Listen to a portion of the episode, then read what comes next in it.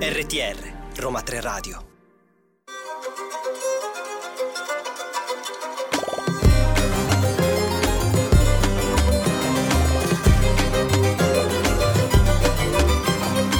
Benvenuti ad una nuova puntata di Ladra di Libri. L'amore è il tema di molti libri e come dice Dante è colui che muove il sole e le altre stelle, no? Ma come capire che colui che amiamo non è ciò che crediamo? Come facciamo a capire che chi abbiamo a fianco non ci ama ma è soltanto una brama di possesso? Ecco, oggi vi voglio parlare di due storie dove l'amore in realtà è solo un inganno, è solo possesso e quindi non è amore. Ho scelto scelto la storia di due donne molto coraggiose e molto in gamba, una di nome Costanza e l'altra di nome Anger Boda. La loro storia è racchiusa in Una dote di sangue, scritto da Saint Gibson ed edito da Oscar Volt, e In the Witch's Heart, scritto da Genevieve Gornish, edito sempre da Oscar Volt. Una dode di sangue è eh, scritto da Gibson, che è una scrittrice, un'agente letteraria e apprendista saggia del villaggio. È laureata in scrittura creativa all'Università del North Carolina e in studi teologici al seminario di Princeton. Vive a Boston con il suo partner, un gatto persiano viziato e una collezione di giacche vintage. Questo è un po' il racconto racconto dell'autrice. Questo romanzo racchiude in sé molti temi, cioè l'amore tossico, l'asservimento, la famiglia adottiva, il giudizio, il pregiudizio e questi sono raccontati magistralmente da questa scrittrice. Tra l'altro questa è una riscrittura del mito di Dracula, ma eh, ci tengo a sottolineare che Dracula non c'è nel libro, nel senso compare ma non, eh, non è il Dracula classico, non è il Dracula di Bram Stoker. Il suo personaggio c'è inteso come vampiro, ma non viene mai nominato. È una storia di ossessione, di desiderio, di lotta per la propria libertà. La voce narrante qui è quella di Costanza, quindi viviamo tutto dal suo punto di vista. E Costanza viene trovata agonizzante da un uomo misterioso che decide di regalarle una seconda vita, una vita però che ha un prezzo caro da pagare. Eh, lei non ricorda quasi nulla dopo la trasformazione in vampiro, non sa nemmeno se Costanza sia il suo vero nome e quella che leggiamo è la sua ultima lettera d'amore per il suo salvatore vampiro nonché marito, perché lei poi si sposerà con questa persona. In realtà si rivela essere una confessione questa lettera dove lei si sfoga liberamente senza nessun ostacolo. Chiama suo marito signore e lei è la sua sposa immortale ed è la sposa di un immortale a sua volta. È costretta ad assecondare i suoi desideri, i suoi voleri attraverso attraverso i secoli, attraverso anche i paesi perché loro viaggiano tantissimo, si spostano in tutta Europa, in tutto il mondo. Inizialmente lei crede che il suo sia un matrimonio d'amore, nonostante le numerose ombre del suo padrone. Cacciano insieme, lei però è sempre sottomessa al volere di lui, quindi fa tutto ciò che lui desidera. È diciamo asservita a lui, c'è cioè un vero e proprio asservimento.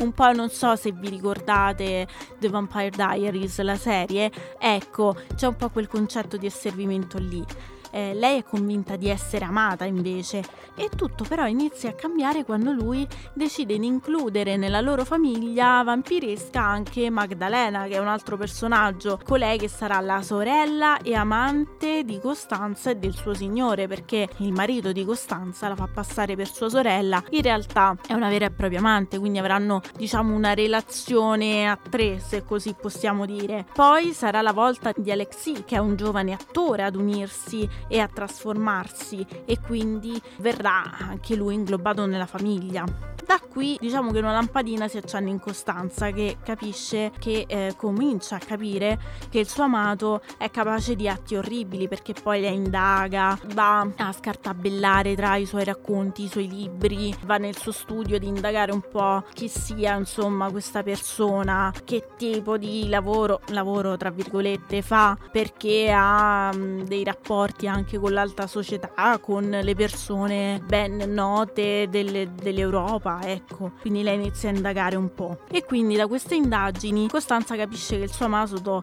appunto è capace di atti orribili e lei e gli altri hanno sì l'immortalità, quindi la vita eterna, ma non hanno la libertà, non sono liberi di vivere come vogliono.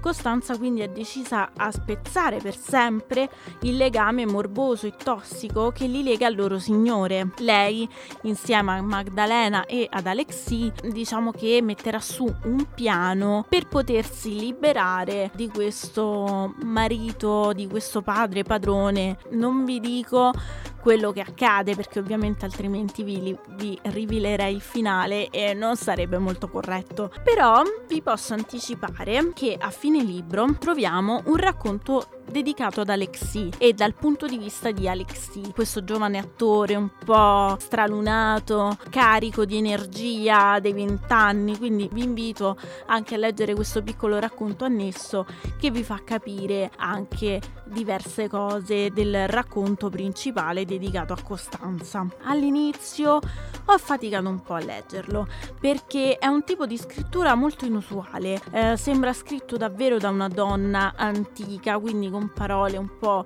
desuete. Poi però da metà libro in poi la storia ti cattura proprio e non ti lascia andare più. È un libro particolare, come vi ho anticipato, però eh, nella sua particolarità è originale e riesce davvero a catturare la tua attenzione. Ci sono dei personaggi molto forti, ben descritti, soprattutto anche eh, riguardo le emozioni che provano. Sicuramente la penna di Gibson è una penna schietta, senza giri di parole, è sincera, cioè se ti deve raccontare un atto brutale lei te lo racconta così com'è, non infiocchetta cose, ecco, diciamo così. Ve lo consiglio e non fermatevi alle prime pagine, ma andate oltre e vedrete che la lettura sarà sicuramente piacevole. Il secondo libro di cui vi parlo oggi è La leggenda di Angerboda. Questa affonda le radici nella mitologia norrena, quindi Thor, Odino, Loki, li ritroviamo tutti. Questa storia porta la firma di Gornich, che è una studiosa di mitologia norrena norrena e saghe islandesi e questo è il suo fortunato romanzo d'esordio. Fortunato perché? Perché è stato molto apprezzato, parla di legami, di perdite, di amore, di amicizia, di vendetta, di sopravvivenza, ma anche di speranza. All'inizio della lettura mi ha ricordato un po' uh, Circe della Miller, altro caso letterario che ha spopolato tra i giovani lettori e non solo. All'inizio mi ha, mi ha ricordato quello stile lì perché parla di questa donna mm, sola, poi emarginata, però poi andando avanti con le pagine non ho visto somiglianze, devo dire che la somiglianza iniziale poi è del tutto sfumata in una storia originale. Eh, me l'ha ricordato anche perché all'inizio appunto abbiamo questa protagonista che non è compresa dal mondo e che in qualche modo decide di isolarsi. E poi si innamora di un dio che non è proprio limpido. E quindi ho visto il paragone tra Circe ed Hermes. E qui invece abbiamo Angerboda che da oggi in poi, cioè d'ora in poi sarà Boda per semplificare la questione, la chiamerò Boda, che si innamora di Loki, anche se Loki qui è sempre stato molto trasparente, diciamo quasi sempre trasparente con lei. La protagonista appunto è Boda, è una donna strega potentissima che viene bruciata tre volte da Odino perché non le rivela i segreti del futuro con il Seid. Il Seid è un dono che lei possiede, ovvero il dono della veggenza, della preveggenza. Al risveglio, dopo essere stata bruciata per la terza volta, Boda decide di rifugiarsi nella foresta di ferro, lontano da tutti. E qui arriva Loki che col suo bel faccino le restituisce il cuore che lei aveva lasciato sulla pira. I due poi si innamorano e dal loro amore nascono tre creature uniche ed originali che avranno un ruolo fondamentale nel Ragnarok, che è la fine del mondo. Non so se avete visto anche i film della Marvel, di Thor c'è Thor Ragnarok che narra appunto di questa fine del mondo. Questo cuore che viene restituito alla protagonista è un vero e proprio protagonista anch'esso della storia, perché spesso la strega si chiederà se avere un cuore è una benedizione oppure una maledizione e intorno ad esso gira proprio tutta la narrazione e tutto il rapporto che c'è tra lei e Loki. La strega poi si costruisce una sua vita e una sua stabilità nella foresta. Loki va e viene, eh, le confessa di avere anche un'altra moglie con un altro figlio, però lei accetta la cosa. I tre figli che ha con Loki crescono in modo incredibile. Hanno una bambina di nome Elle, però una bambina particolare perché ha diciamo un'affinità con il regno dei morti e ha delle gambe morte, però lei riesce a camminare a fare tutto grazie anche alla magia di sua madre. Il secondo figlio è un lupo e il terzo figlio è un serpente. Da quando però Boda ha salvato Elle dalla morte, ha visioni di un futuro disastroso, ha proprio la, la, la visione della fine del mondo. Cose spaventose coinvolgono la sua famiglia. Poi c'è anche la sua amica Scadi che ha un ruolo fondamentale nella vicenda. Boda ha una scelta da compiere, deve scegliere se sottomettersi al destino o lottare per ridisegnare il futuro e tentare di cambiarlo. Ecco, lei cosa sceglierà? Io lo so, ma non ve lo dico. Nel frattempo, però, vi racconto un po' tutto il contorno perché, come vi anticipavo, troviamo un Thor, troviamo anche Odino che però è senza scrupoli, quindi scordatevi l'Odino e il Thor della Marvel. C'è un Loki che agisce sempre secondo il suo volere, quindi riprende il personaggio della Marvel, però Loki è anche un po' pedina e un po' carnefice, quindi ha una visione un po' a metà e diciamo questo essere suo ingannevole, non si sa mai se dice o meno la verità, questo ricorda molto la Marvel. È una storia che coinvolge, attrae, è ricca di colpi di scena inattesi, di tradimenti inaspettati, parla anche di etica, di morale, di dei ingiusti. Si tratta il tema della maternità, di essere madre anche a tutti i costi, una madre che è disposta a tutto per i figli. È una donna risoluta, questa Boda che non si sottomette. Loki anche è un personaggio interessante e complicato, definisce i suoi figli dei mostri, però poi fa intendere che in realtà non voleva dire questo, quindi c'è anche il tema della discriminazione. Quindi è una storia di libertà, di indipendenza, emancipazione, di forza. Si parla anche di quanto essere diversi in un mondo dove tutti devono essere uguali possa portare alla sofferenza. La diversità in questo caso diventa una forza. Essere diversi ma simili nei sentimenti, nell'essere tutto sommato umani, anche se ultraterreni. Era chiuso tutto. Concentriamoci adesso sull'estetica delle copertine di entrambi i romanzi. Sono libri molto belli,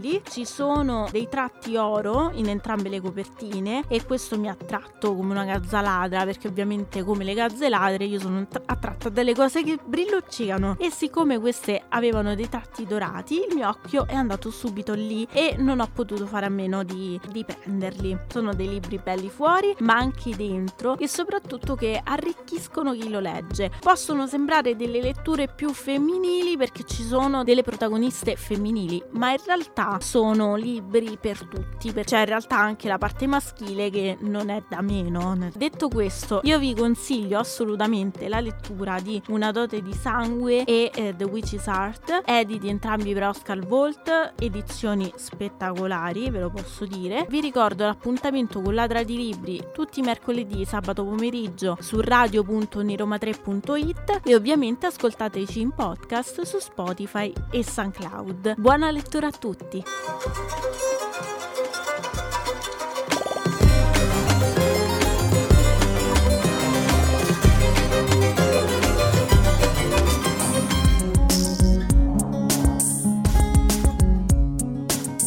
RTR Roma 3 Radio